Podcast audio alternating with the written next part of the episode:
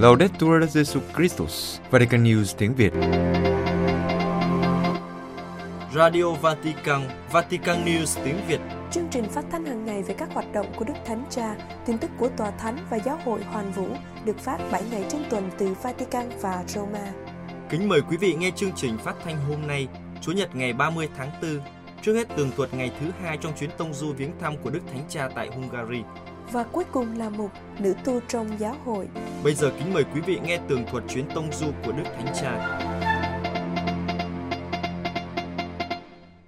Đức Thánh Cha thăm các trẻ em của Viện Chân Phước Laszlo Bastiani Stratman.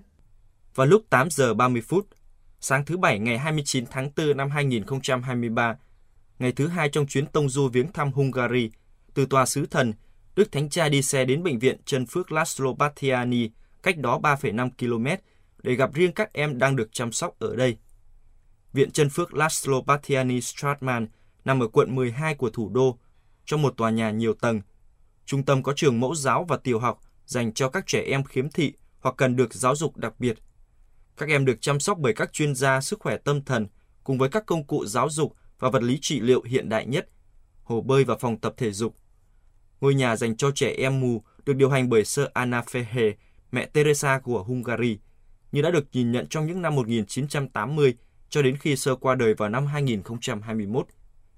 Năm 1982, với sự giúp đỡ của Đức Hồng Y Laszlo Lekai, Sơ Anna, nhà sư phạm, cũng là người khiếm thị, thuộc dòng các nữ tu Thánh Elizabeth Hungary, thiết lập ngôi nhà dành cho trẻ em khiếm thị ở quảng trường Bastiani, trong một căn hộ chỉ 100 mét vuông.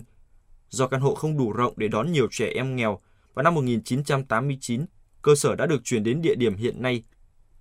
Giữa nhiều bách hại và khó khăn, nhưng nhờ sự dấn thân quên mình trong đức tin, đức cậy và đức mến, Sơ Anna đã đem lại hy vọng và cơ hội mới cho nhiều trẻ em khuyết tật. Từ năm 2016, ngôi nhà được quản lý bởi tổ chức Coping, còn được gọi là COSIS, trực thuộc Hội đồng Giám mục Hungary. Khi đến nơi, Đức Thánh Cha được giám đốc trung tâm chào đón tại lối vào chính. Sau đó, giám đốc đưa Đức Cha đi thăm một số phòng của viện. Buổi chào đón Đức Thánh Cha diễn ra sau đó một cách ngắn gọn và ấm cúng. Với lời chào mừng của giám đốc, bài hát Đức Mẹ, một em bé biểu diễn sáo, trao đổi quà tặng và kết thúc với kinh lạy cha và phép lành của Đức Thánh Cha. Tiếp đến, Đức Thánh Cha được tháp tùng đến phòng trệt để chào các nhân viên của viện. Đức Thánh Cha gặp người nghèo và người tị nạn tại nhà thờ Thánh Elizabeth của Hungary.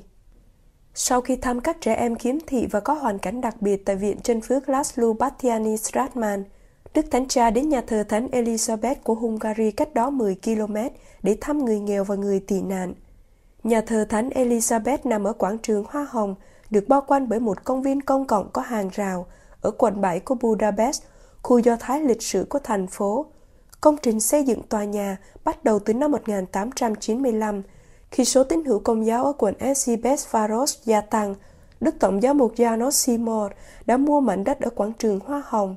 Kiến trúc sư Imre Stendert nổi tiếng được chọn thiết kế nhà thờ. Nhà thờ được hoàn thành và cung hiến vào năm 1901. Trong dự án, ông Stendert đã chuyển đổi truyền thống Gothic của Pháp, kết hợp nó với các giải pháp kỹ thuật hiện đại.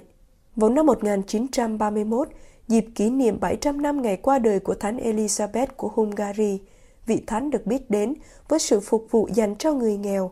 Một bức tượng của thánh nữ, con gái của vua Hungary Andrew II đã được đặt trước nhà thờ. Trong Thế chiến thứ hai, quảng trường đã bị đánh bom và tòa nhà bị hư hại nặng.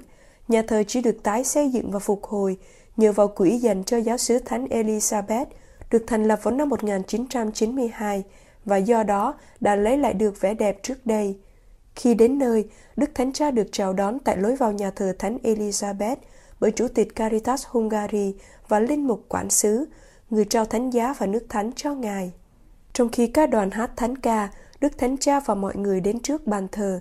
Buổi gặp gỡ được bắt đầu với lời chào mừng của Chủ tịch Caritas Hungary.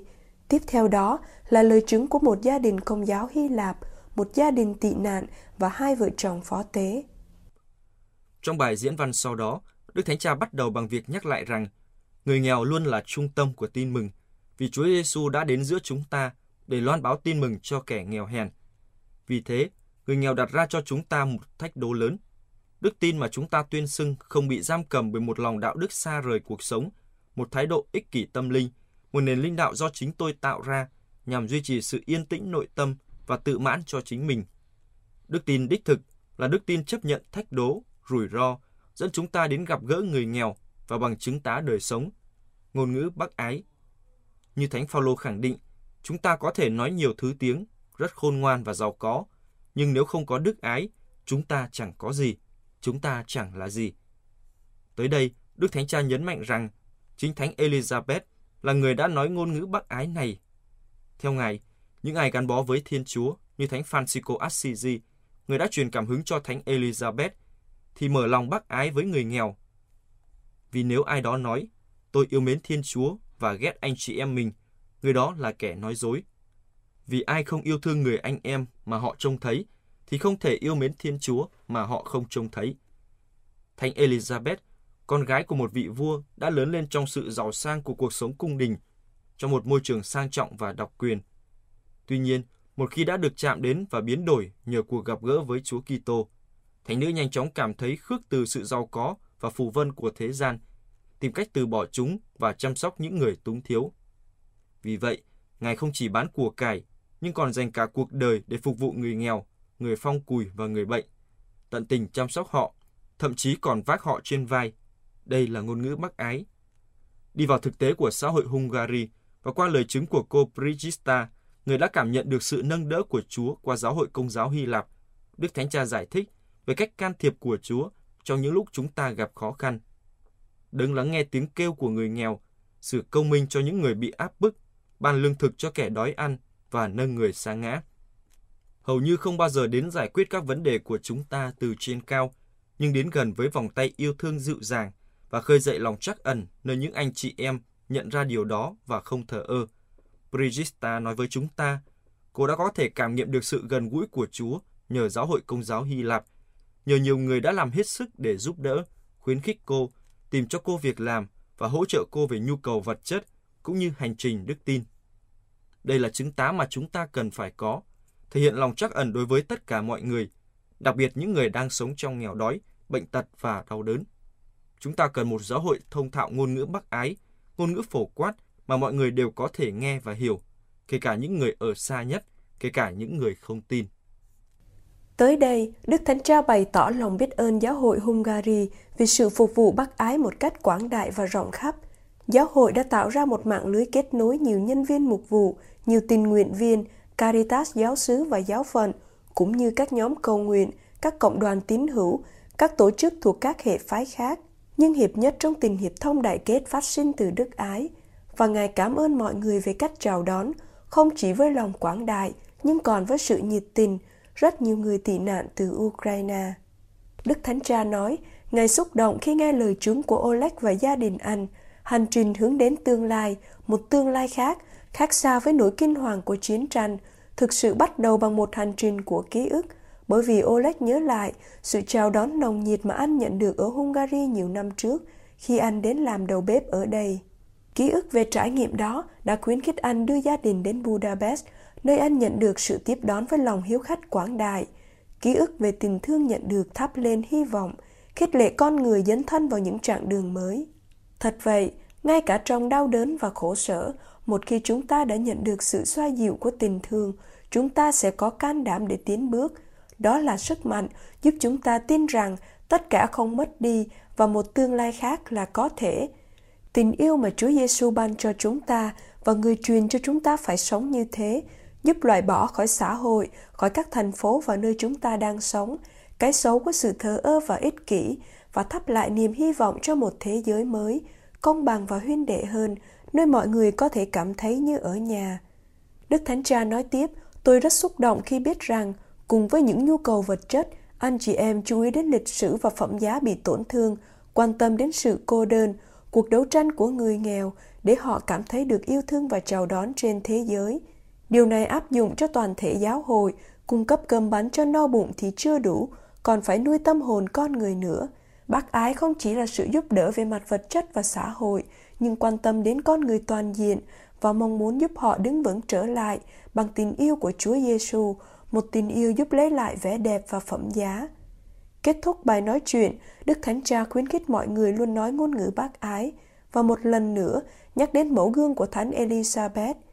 Người ta kể rằng Chúa đã từng biến bánh mà thánh nữ mang đến cho người nghèo thành hoa hồng. Đối với anh chị em cũng vậy, khi anh chị em dấn thân mang cơm bánh cho người nghèo đói, Chúa làm cho niềm vui nở hoa và tỏa hương thơm cho sự hiện diện của anh chị em bằng tình yêu mà anh chị em trao ban. Tôi cầu chúc anh chị em luôn mang hương thơm bác ái vào giáo hội và đất nước của anh chị em và xin anh chị em tiếp tục cầu nguyện cho tôi. Xin cảm ơn. Buổi gặp gỡ kết thúc với kinh lạy cha và phép lành của Đức Thánh Cha. Đức Thánh Cha thăm cộng đoàn công giáo Hy Lạp ở Budapest. Trưa ngày 29 tháng 4, sau khi gặp gỡ người nghèo và người tị nạn, Đức Thánh Cha đã đi đến nhà thờ công giáo Hy Lạp, sự bảo vệ của mẹ Thiên Chúa, để thăm cộng đoàn công giáo Hy Lạp ở đây. Ngày 8 tháng 1 năm 1905, Đức Huy Y Vasari, Tổng giám mục của Esztergom và giáo chủ Hungary đã thành lập giáo sứ công giáo Hy Lạp của Budapest. Cộng đoàn thuộc Tổng giáo phận Hajdúdorok từ năm 1980, giáo phận này dành cho tín hữu công giáo nghi lễ Byzantine trên toàn nước Hungary. Phụ trách tổng giáo phận là Đức cha Fulop Kossis thuộc Cộng đoàn Dantu Damos. Giáo hội Công giáo Hy Lạp đã được Đức Thánh cha Francisco tái tổ chức vào tháng 3 năm 2015 và nâng thành giáo hội tự quản, hoàn toàn độc lập với giáo hội Công giáo Latin về quyền tài phán. Đến nhà thờ sự bảo vệ của mẹ Thiên Chúa, Đức Thánh Cha được Đức Tổng giáo mục Kossis đón tiếp và trong lời chào đón Đức Thánh Cha, Đức Cha nói rằng, nhờ Thánh Gioan Phaolô II, tín hữu công giáo Hy Lạp hiểu rằng giáo hội Chúa Kitô thở bằng hai lá phổi, đó là tinh thần của phương Đông và tinh thần của phương Tây, cùng nhau làm cho thân thể màu nhiệm của Chúa Kitô sống động. Hình ảnh này được thể hiện qua hình ảnh hai nhà thờ Thánh Elizabeth của công giáo Latin và sự bảo vệ của Mẹ Thiên Chúa của công giáo Hy Lạp ở bên cạnh nhau tại quảng trường Hoa Hồng. Tổng giám mục của Giáo hội Công giáo Hy Lạp ở Hungary cũng nhắc lại rằng các vị tử đạo đã chết vì trung thành với giáo hội công giáo dưới bạo lực của Cộng sản. Ngài nói, do đó không ai có thể nghi ngờ rằng trong khi cố gắng trung thành với cội nguồn đông phương của mình, chúng con không muốn tách mình ra, nhưng muốn trở thành cầu nối giữa hai giáo hội, vì theo một nghĩa nào đó, chúng con thuộc về cả hai. Đức cha khẳng định, với chuyến thăm của Đức Thánh Cha hôm nay, chúng con có một xác nhận mạnh mẽ rằng chúng con là những thành viên bình đẳng trong gia đình công giáo và chúng con hứa sẽ dấn thân mang đến cho mọi người một thông điệp về sự hiệp nhất và tình huynh đệ. Sau đó Đức Tổng giám mục của Giáo hội Công giáo Hy Lạp xin Đức Thánh Cha cùng cầu nguyện với cộng đoàn và hát kinh cầu bình an theo nghi thức Byzantine. Đức Thánh Cha cũng đã hát câu đáp bằng tiếng Hungary, Uram Igamas, nghĩa là xin Chúa thương xót chúng con. Kết thúc cuộc gặp gỡ, Đức Thánh Cha ban phép lành cho mọi người hiện diện.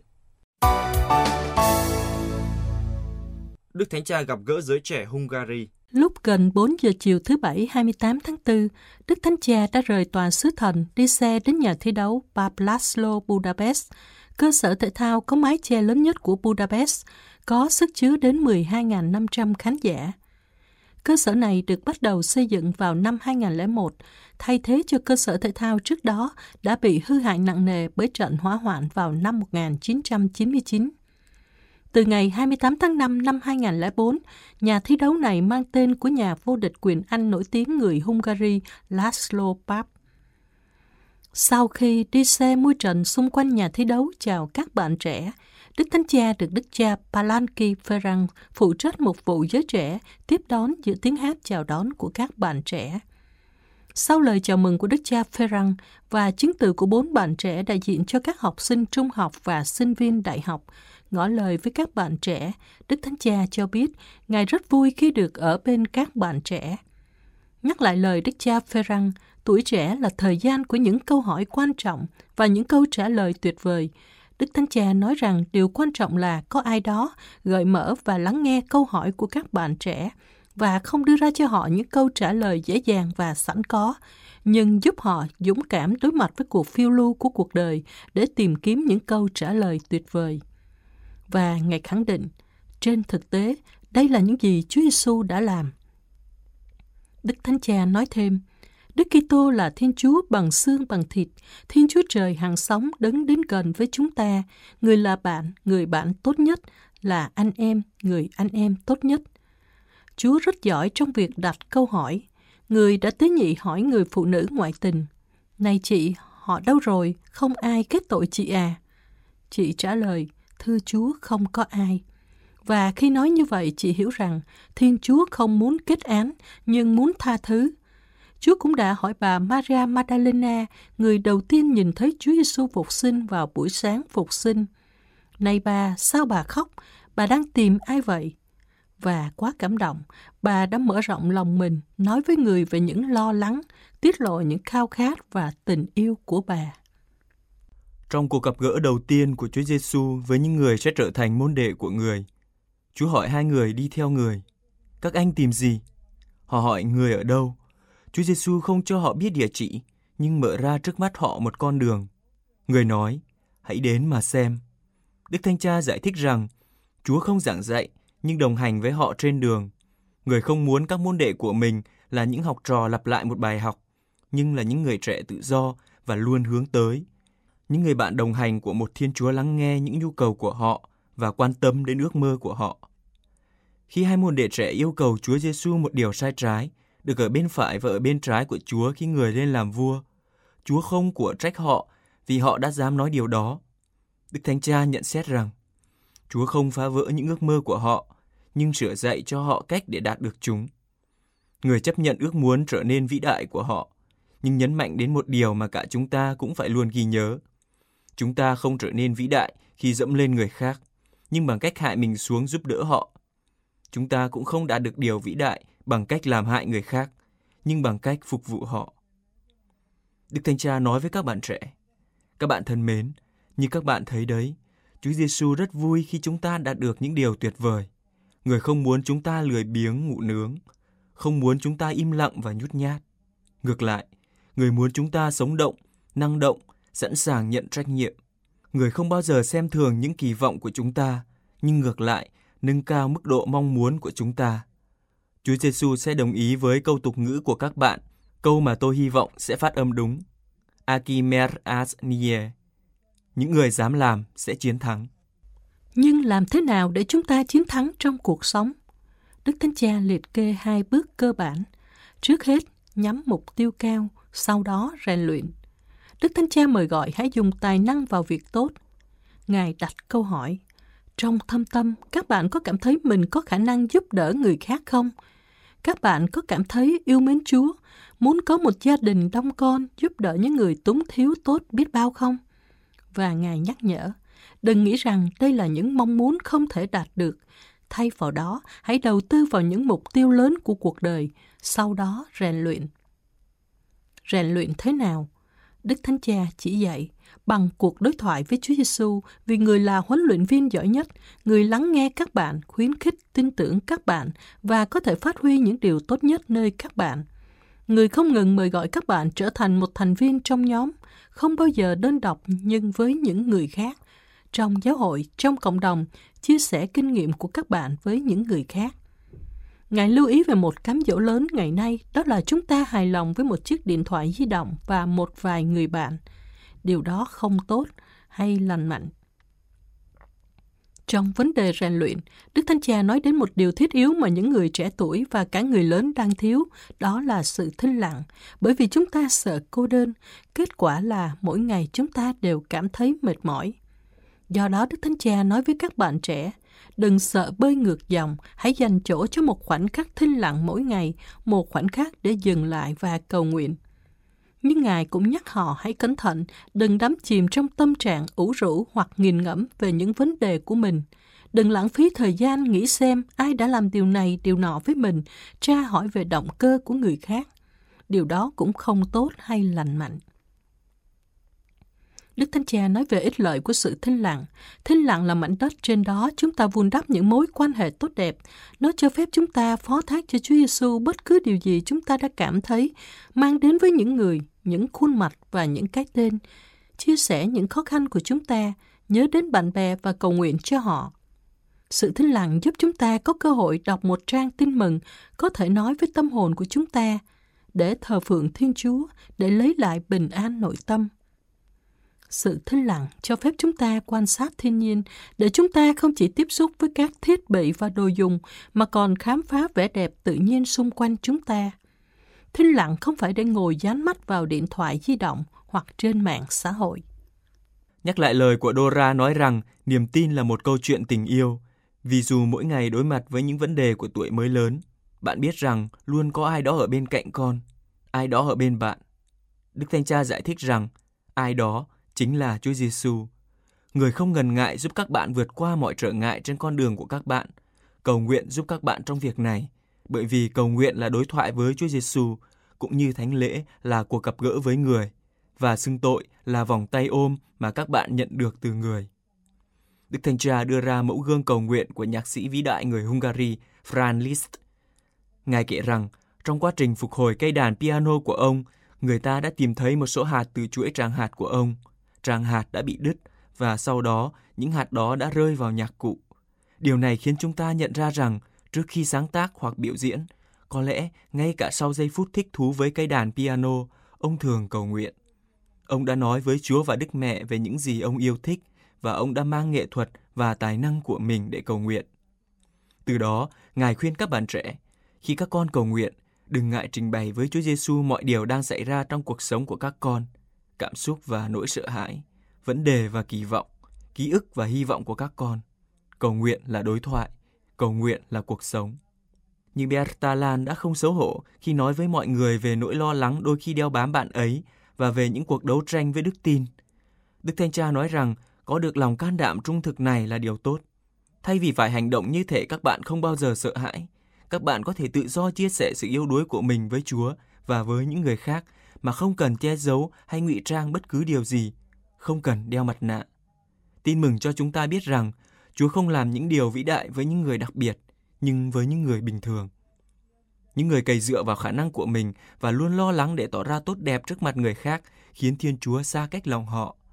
Chúa Giêsu bằng những câu hỏi và bằng tình yêu của người cùng với thánh thần của người tác động sâu xa trong chúng ta để biến chúng ta thành những con người thực sự và ngày nay, chúng ta rất cần những con người thực sự và đích thực như vậy. Tiếp đến, Đức Thánh Cha nhắc đến lời cảnh tỉnh của Todo nói rằng lòng nhiệt thành của chúng ta đối với sứ vụ có thể bị giảm sút khi sống trong an ninh và thoải mái, trong khi cách đây không xa, chiến tranh và đau khổ là thực tế hàng ngày. Đây là thách đố thực sự, kiểm soát cuộc sống của chúng ta để giúp thế giới của chúng ta sống trong hòa bình. Đức Thánh Cha mời gọi đặt câu hỏi thật khó. Tôi đang làm gì cho người khác? Cho giáo hội, cho xã hội. Tôi có chỉ nghĩ về bản thân mình không? Hay tôi tự đặt mình vào thế nguy hiểm vì người khác mà không tính toán đến lợi ích của chính mình? Chúng ta hãy suy tư về khả năng quảng đại, khả năng yêu thương của chúng ta như Chúa Giêsu đã dạy chúng ta, đó là bằng cách phục vụ người khác. Điều cuối cùng Đức Thánh Cha chia sẻ dựa trên trình thuật Chúa hóa bánh ra nhiều trong chương 6 của tin mừng Thánh Gioan, trong đó một bạn trẻ là trung tâm câu chuyện cậu có 5 chiếc bánh lúa mạch và hai con cá. Nhưng nó thấm gì khi có rất đông người? Làm thế nào các môn đệ thuyết phục được người bạn trẻ đó cho đi tất cả những gì mình có? Có lẽ các môn đệ cũng nói với anh rằng chính Chúa Giêsu là người đang yêu cầu. Bạn trẻ đó đã làm một điều phi thường.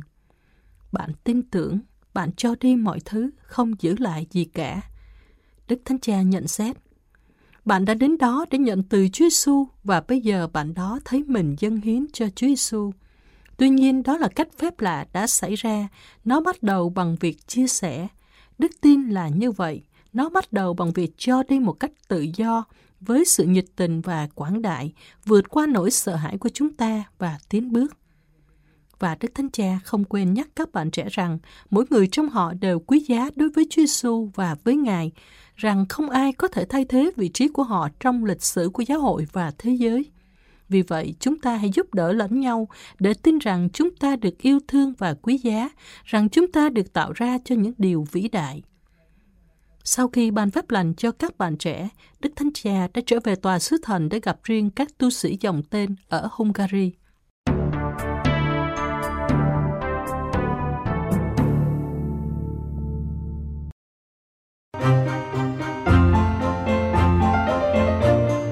Vatican News tiếng Việt Chuyên mục Nữ tu trong giáo hội Sir Jennifer Berricher và chương trình giúp các bệnh nhân mới xuất viện trở về nhà.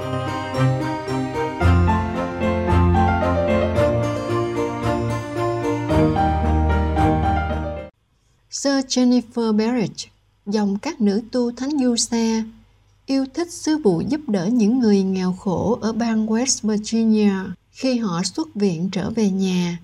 Chương trình bác ái công giáo mới của sơ tại bệnh viện Wheeling của Đại học Y khoa ở bang West Virginia đã rất thành công trong việc giảm số lần tái nhập viện. Hiện tại, sơ đang giúp thực hiện các sáng kiến tương tự tại hai bệnh viện ở Huntington cùng bang West Virginia. Vào mùa thu năm 2020, Beth Zarete, giám đốc điều hành của tổ chức bác ái công giáo West Virginia, thông báo đã nhận được một khoản trợ cấp từ tổ chức bác ái công giáo Hoa Kỳ để tài trợ cho chương trình giúp bệnh nhân mới xuất viện nhằm cải thiện kết quả sức khỏe cho người dân West Virginia. Sáng kiến này có tính sáng tạo cao dựa trên bệnh viện, tập trung vào quản lý bệnh mãn tính, an toàn tại nhà, dinh dưỡng, mạng lưới hỗ trợ và an ninh lương thực. Nếu không được giải quyết, bất kỳ yếu tố nào trong số này cũng có thể nhanh chóng khiến các bệnh nhân phải nhập viện trở lại. Sir Jennifer gặp bà Beth ngay sau khi chuyển đến Willing vào năm 2016. Sau khi được giới thiệu, bà Beth đã mời Sir Jennifer cân nhắc để làm người quản lý cho dự án mới này. Sir Jennifer cảm thấy bị lôi cuốn vào hoạt động mới này bởi vì công việc xã hội trước đây của Sir và kinh nghiệm là kỹ thuật viên ở bệnh viện. Sir nói, hai kinh nghiệm này hòa hợp với nhau – được làm việc trong môi trường y tế và giúp cho các bệnh nhân sắp xuất viện những người có nguy cơ cao và dễ bị tổn thương dường như là đều hoàn toàn phù hợp với tôi trong vai trò này sir jennifer là người trực tiếp thực hiện công việc sau khi một nhân viên bệnh viện giới thiệu sir đến thăm bệnh nhân ngay lập tức để bắt đầu xây dựng mối quan hệ sau khi tự giới thiệu và giải thích về các dịch vụ khác nhau Sơ hỏi bệnh nhân, khi bạn về nhà, bạn có mọi thứ bạn cần không? Nhiều bệnh nhân không có thức ăn và các vật dụng vệ sinh cá nhân cần thiết khác để giữ gìn sức khỏe. Họ cũng thường lúng túng trước những tình huống của mình. Sir Jennifer nói, xây dựng mối quan hệ đó là chìa khóa. Vì nếu họ không có bảo đảm về lương thực, tôi có thể đề nghị mang một hộp thức ăn đến cho họ trước khi họ rời bệnh viện hoặc đến nhà họ sau khi họ xuất viện tôi đã thấy những người bắt đầu khóc trước mặt tôi cảm ơn tôi vì thức ăn những nhu cầu cơ bản những thứ mà hầu hết mọi người thậm chí không phải lo lắng, bởi vì có ở khu vực này thực sự rất thiếu thực phẩm. Mối quan hệ với nhân viên và đồng nghiệp cũng rất quan trọng. Một trong những câu nói của chúng tôi trong dòng thánh du xe là, tất cả là về các mối quan hệ, và đó là cách tôi tiếp cận đời sống sứ vụ của mình.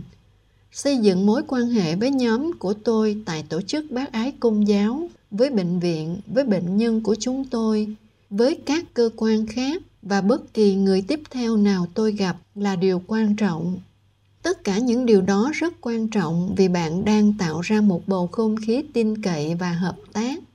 Vào bất kỳ ngày nào, lịch trình của sir jennifer có thể bao gồm bất cứ việc gì, từ sắp xếp việc giao bữa ăn nóng sốt cho bệnh nhân đã xuất viện đến viết thư cho các cơ quan khác nhau thay mặt cho một khách hàng đang gặp khó khăn. Gần đây, sơ đã nói với tổ chức thế giới sức khỏe công giáo, tôi biết tôi đang làm những gì có thể cho những người cần giúp đỡ nhất và bất kỳ câu chuyện thành công nào của tôi đều thực sự kể về những khoảnh khắc mà tôi có thể giúp đỡ ai đó. Một trong những câu chuyện thành công mà sơ yêu thích là câu chuyện về một người đàn ông vô gia cư, phải thở oxy đã sống trong xe hơi của ông vào mùa đông năm ngoái sau ca phẫu thuật tim hở Ông từ chối chuyển đến một cơ sở cư trú sau khi xuất viện. Ông thuộc nhóm có nguy cơ phải tái nhập viện nhanh chóng. Sir Jennifer bắt tay vào việc ngay, nhanh chóng tìm được một căn hộ cho người khuyết tật. Sơ đã trả tiền thuê nhà, bảo đảm đồ đạc và thức ăn. Tất cả trước khi đến gặp người đàn ông vô gia cư. Ông đã chấp nhận lời đề nghị của sơ và chuyển đến một nơi an toàn để hồi phục sức khỏe. Ông không bao giờ phải nhập viện lại. Cho đến ngày nay, ông không còn là người vô gia cư nữa. sơ Jennifer thừa nhận đây là những bệnh nhân khiến tôi thao thức cả đêm và nói thêm rằng thử thách lớn nhất mà sơ phải đối mặt trong sứ vụ của mình là chứng kiến mọi người phải vật lộn với những nhu cầu cơ bản và khả năng tiếp cận hạn chế với các dịch vụ xã hội. Những gì tôi đã thấy và trải nghiệm là không có sự can thiệp nào là quá nhỏ.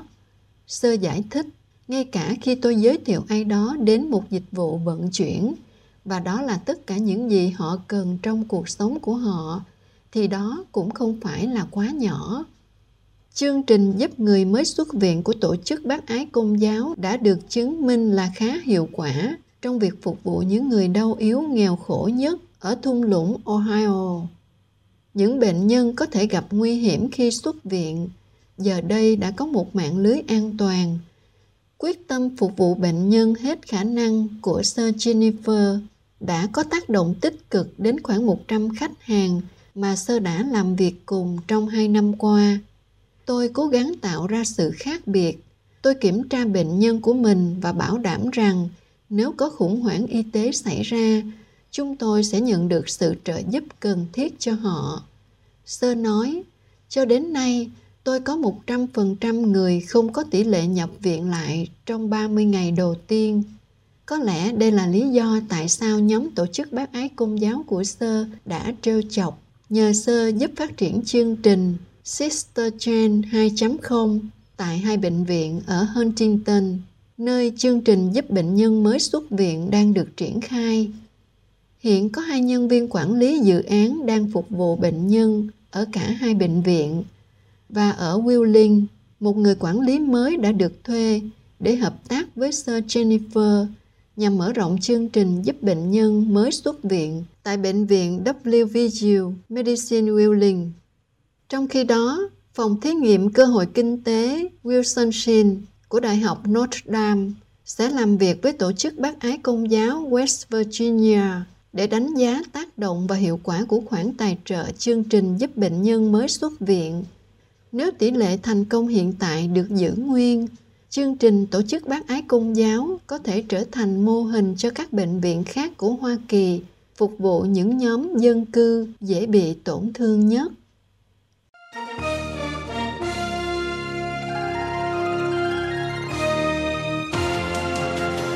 Cảm ơn quý vị đã chú ý lắng nghe chương trình Radio Vatican của Vatican News tiếng Việt. Xin Thiên Chúa chúc lành cho quý vị và toàn gia quyến. Laudetur Jesu Christus, ngợi khen Chúa Giêsu Kitô.